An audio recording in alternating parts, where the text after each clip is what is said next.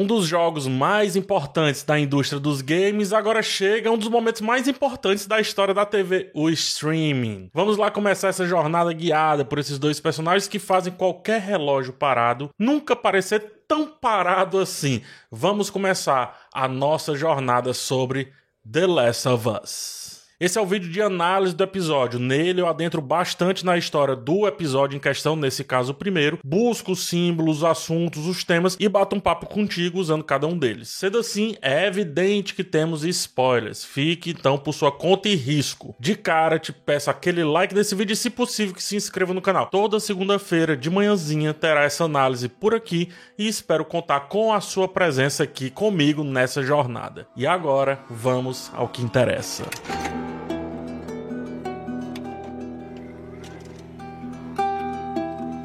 Começamos com um programa de TV. Especialistas conduzem um papo que descamba em um certo alarmismo sobre como os fungos podem ser o real problema de uma futura epidemia, além de dar um adiantamento enorme nos pormenores da história e já explicar como algumas adaptações do jogo ocorrerão aqui. Essa cena serve primordialmente para colocar aquele problema aos nossos pés, sob nossa perspectiva real aqui da vida real. Programas de TV como esse foram vistos aos montes, principalmente entre 2020 e 2022. Somos com uma simples cena, um simples programa de TV afogados nessa realidade que flerta diretamente com a nossa realidade. E olha que legal, o jogo não teve isso, por quê? Porque o jogo foi antes do que nós passamos um dia desses. A partir disso, a série começa a escrever em letras garrafais que é sobre a vida. É, não é sobre ação, suspense ou quer que seja. Pode ser,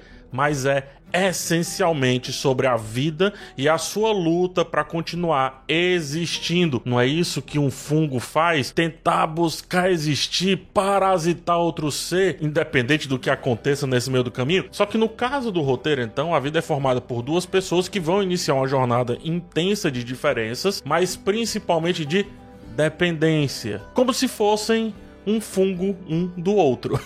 Enquanto uma jovem toma suco no café da manhã e o seu pai bebe café antes mesmo de beber um copo d'água, nos é apresentada a seguinte equação: Como pode um adulto ser o irresponsável enquanto essa adolescente é quem toma as rédeas daquela situação ali? O que então esperar desse adulto quando ele se deparar com questões bem mais complexas que a vida limpou do que escolher o que tomar no café da manhã? Teremos essas perguntas respondidas muitas vezes nesse próprio episódio. Enquanto Sarah, a jovem, tenta comemorar o aniversário do pai, Joel, ele foge disso. Ganhar a vida é mais importante do que comemorar a vida. Pelo menos é o que indica aqui nessa primeira passagem. O problema é que muita gente tenta ganhar a vida fugindo dela. É o que acontece aqui com o Joel. Se vier a comemorar, e isso fica claro, será por Sarah, sua filha não por ele mesmo. Quando passamos de certa idade, quando a gente está começando a contar a vida de trás para frente e não de frente para trás, quando ela se mostrou completamente diferente do que imaginávamos, seja para bom ou seja para ruim, o peso do aniversário é, dentre outras coisas, a ideia de um dia a menos. Isso, obviamente, não se aplica a todo mundo. Há aqueles que amam, mas também há aqueles que não odeiam, que não, né, que não não, não descartam, digamos assim. Porém, prefere que seja um dia que passe, por algum motivo, mas um dia que simplesmente passe. A lição que fica, porém, é que um dia nunca é só um dia. Olha só o que aconteceu com esse. Nesse, exclusivamente, foi o dia que o tempo parou. No seu aniversário, que Joel escolheu não comemorar, o tempo dele parou.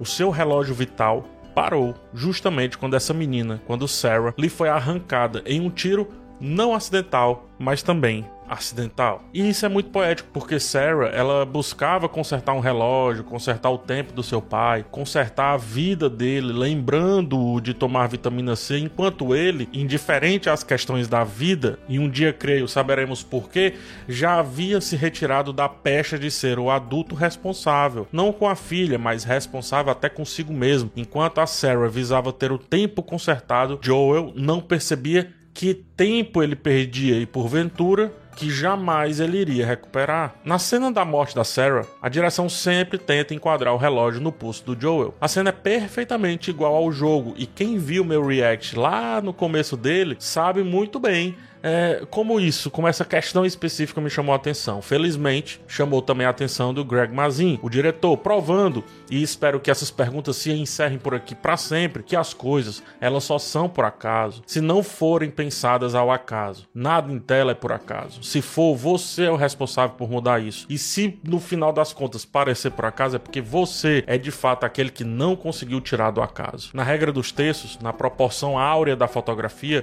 o relógio sempre se fez presente, sempre se fez relevante, mesmo quando a Sarah estava indo embora daquela realidade, estava indo embora nos braços do seu pai. Porque ali, naquele momento, naquele mísero segundo, Joel dava adeus ao tempo que lhe restava e iria viver sob a tutela do tempo que lhe faltava. Afinal, a saudade é o que faz as coisas pararem no tempo, disse Mário Quintana, a quem humildemente eu complemento dizendo que a saudade nem o tempo cura, só faz maior. A tensão dessa primeira parte do episódio é muito bem construída. Eu acho que mais do que isso, é fundamental, é imprescindível para entendermos a relação que se seguirá de Joel e Sarah. Digo, de Joel e Ellie. Para Joel, o tempo voltará a ser tempo e não só uma passagem em busca de objetivos soltos, de missões autoimpostas, autocolocadas, de obsessões quase irremediáveis. A vida de Joel voltará a ser sobre outra vida, assim como era a vida de Sarah. Era sobre o seu pai, era sobre a vitamina C, sobre consertar aquilo que a gente pensa que perde, mas a bem da verdade é ele quem se perde é o tempo, quem está se perdendo a gente não perde tempo. Ele só está correndo, só está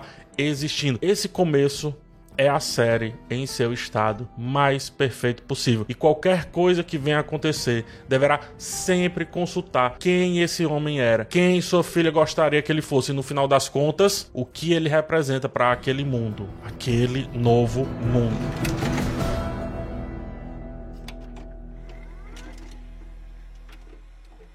O novo normal daqueles é brutal. Zero esperança após o surto de infecção proveniente do fungo. Um fungo que se apossou não só dos corpos, mas também da vida como um todo. Se apossou da realidade. O que resta disso então é procurar por vida.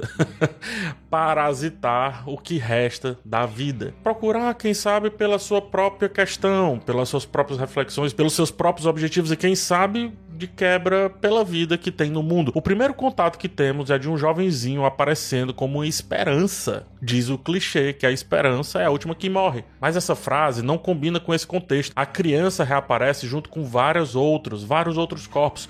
Joel descarta os corpos e depois segue para pegar ali o seu pagamento. É só mais um dia. Como pode? O cara que noutra cena lutou bravamente pela sua filha agora tratava figuras parecidas com ela como lixo. A verdade, porém, é que aquilo tudo é o que resta para aquelas pessoas, ou seja, eles são o presente, o presente é tudo que eles têm, porque esperança, esperança é sobre futuro, é sobre o que ainda não existe. E futuro, a que me prove o contrário, é também sobre o que não existe. E nesse caso específico, não existe. Então tudo que resta, como eu disse, é o presente. O futuro, na verdade, estava sendo jogado fora, representado por cada corpo de cada criança arremessada por Joel e também pelos seus companheiros. Uma panorâmica mostra a nova organização. Tanques passeiam livremente, tolhendo a liberdade dos que não podem passear. Toque de recolher na parede. O medo dos infectados é gritado pelas placas em vermelhos. O salto no tempo é importante para nos fazermos as perguntas mais corretas possíveis, que são, sobretudo, não como essa sociedade se organizou ao longo dessa, desse gap que nós tivemos na história, né, do pós-apocalipse, mas como o pós-apocalipse supostamente organizado recai também sobre as pessoas. Pessoas amputadas são mostradas, roupas desgastadas são vestidas, a sujeira domina tanto as ruas quanto as interações, como o Joe, por exemplo, que agora é um traficante michuruca de drogas, enquanto faz um trabalho ou outro ali, né, no dia a dia traficante usuário, diga-se de passagem. Ele tem uma vida embebida pelo caos mental, dominado pelas suas obsessões. Na certeza de que Sarah morreu, lhe resta então obstinar pelo seu irmão. E assim somos, de cara, expostos ao conflito desse rapaz aí, desse, desse, desse homem, né? Joel precisa sair dali. Joel não pode ser mais um com a corda no pescoço, como ele observa na praça. Joel não pode ser aquilo. Ele precisa seguir, mas só segue quem tem esperança. Então ele criou a sua própria esperança. Ele criou o seu próprio almejar futuro. E essa então é a ideia que ele teve para criar um amanhã para si, achar o seu irmão e errar miseravelmente, na certeza de que isso vai subtrair a saudade que ele tem da filha, filha que foi morta em seus braços. Observados pela polícia, os locais apagam o símbolo dos vagalumes com a tinta. Aquela teórica luz que vem para salvar, para se a esperança, está sendo literalmente apagada. O homem agora velho e cansado parece inerte às pessoas comuns. Modo lindo de dizer que Joel, naquela história, naquele contexto, não é comum, tá? Ele passa à frente da fila, ele vai na frente de todo mundo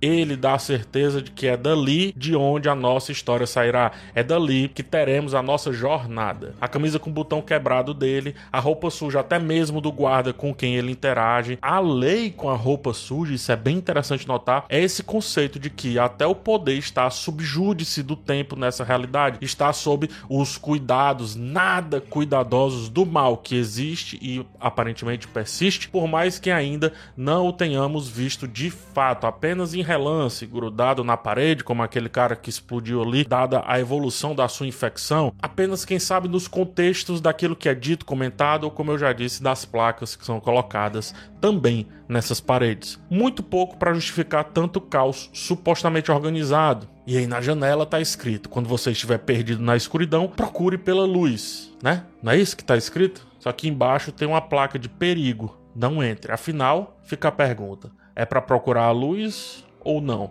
É perigoso ou não? Enfim, não vou te dar a resposta, só que é muito sutil o que esse episódio faz. Falando em luz, é sob a luz do sol que somos apresentados a Ellie. Que luz é essa que prende uma jovem com uma corrente, meu Deus do céu? Ellie, em um dos poucos momentos de carinho dessa personagem, repousa seu queixo sobre seu ombro e assim observa esse facho que incide em seu rosto. Talvez ela sequer saiba, do que se trata a perfeição, que é esse facho de luz nessa realidade. Ele é, nessa, nesse contexto, nessa vida, a própria luz.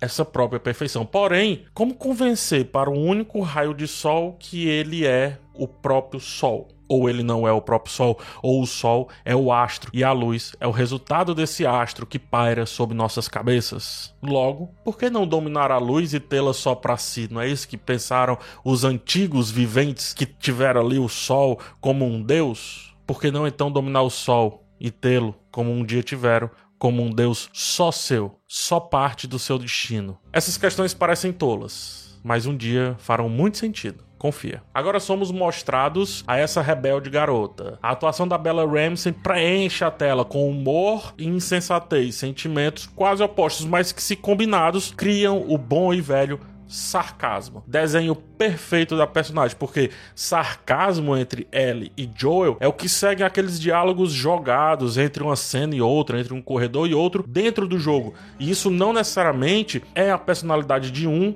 ou de outro. O jogo, ele precisa disso para preencher alguns espaços, mas aqui não. E aí o que é que eles escolhem? Eles constroem uma personagem perfeitamente sarcástica. E isso foi muito bem feito em pouquíssimas cenas aqui da atuação da Bella Ramsey. O toque sutil aqui, né, desse segmento é trazer de novo aquela frase: quando perdido na escuridão, quando perdido nas trevas, e aí a frase dessa vez não tem o complemento escrito na parede. O complemento é a própria Ellie embaixo dessa frase, observando-a e, como eu disse, sendo de fato a luz. A gente vai ver para quem, mas por enquanto, a luz.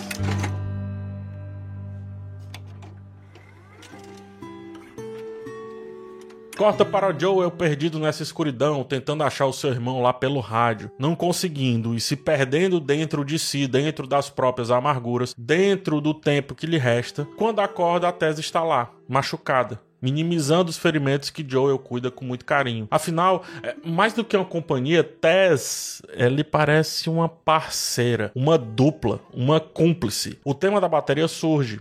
Algo tão banal hoje em dia e tão importante naquele cenário. O que Joel não esperava é que ao procurar a bateria propriamente dita, encontra finalmente a bateria mais importante para sua missão. Missão de vida, não aquela de encontrar o seu irmão, missão de viver, a missão de recuperar a sua própria essência, ele mesmo. A missão das missões vem com várias conquistas após a tal da bateria, outros suplementos e o que mais ele quiser. Mas na cena que encontra Ellie, a bateria fica para trás, ele dá as costas a isso e vai, no caso, ao encontro do seu novo rumo. Aquela garota chata, mas também obstinada em pegar a faca e agir, como fez com um guarda um pouco mais à frente, e também safa ao descobrir os códigos das músicas que toca no rádio aquela garota, que é mais ele do que a filha dele um dia foi. A filha era o oposto. Ele bebia café, ela bebia suco. Ele queria que aquele fosse só mais um dia, mesmo sendo seu aniversário, e ela queria que fosse comemoração. No caso, foi o fim do mundo. No caso, do Joel. E agora, o Joel está de frente para si mesmo, projetado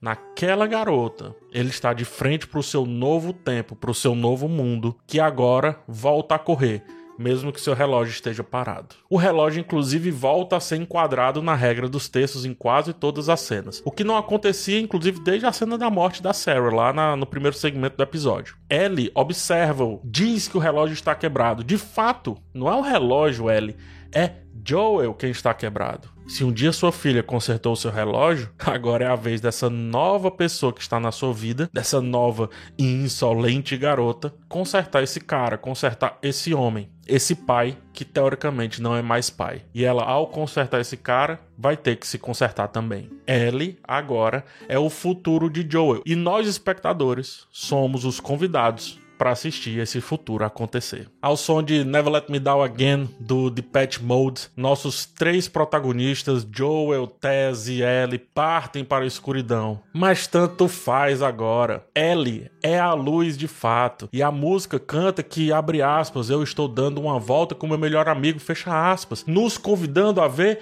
a ver as estrelas brilhando forte? Ou seria uma volta com a minha melhor amiga? Ou seria o fato de que ela é a estrela que guia quando não há mais nenhum instrumento funcionando no barco? Será que não é Ellie a estrela que guia Joel justamente quando seu relógio parou no tempo?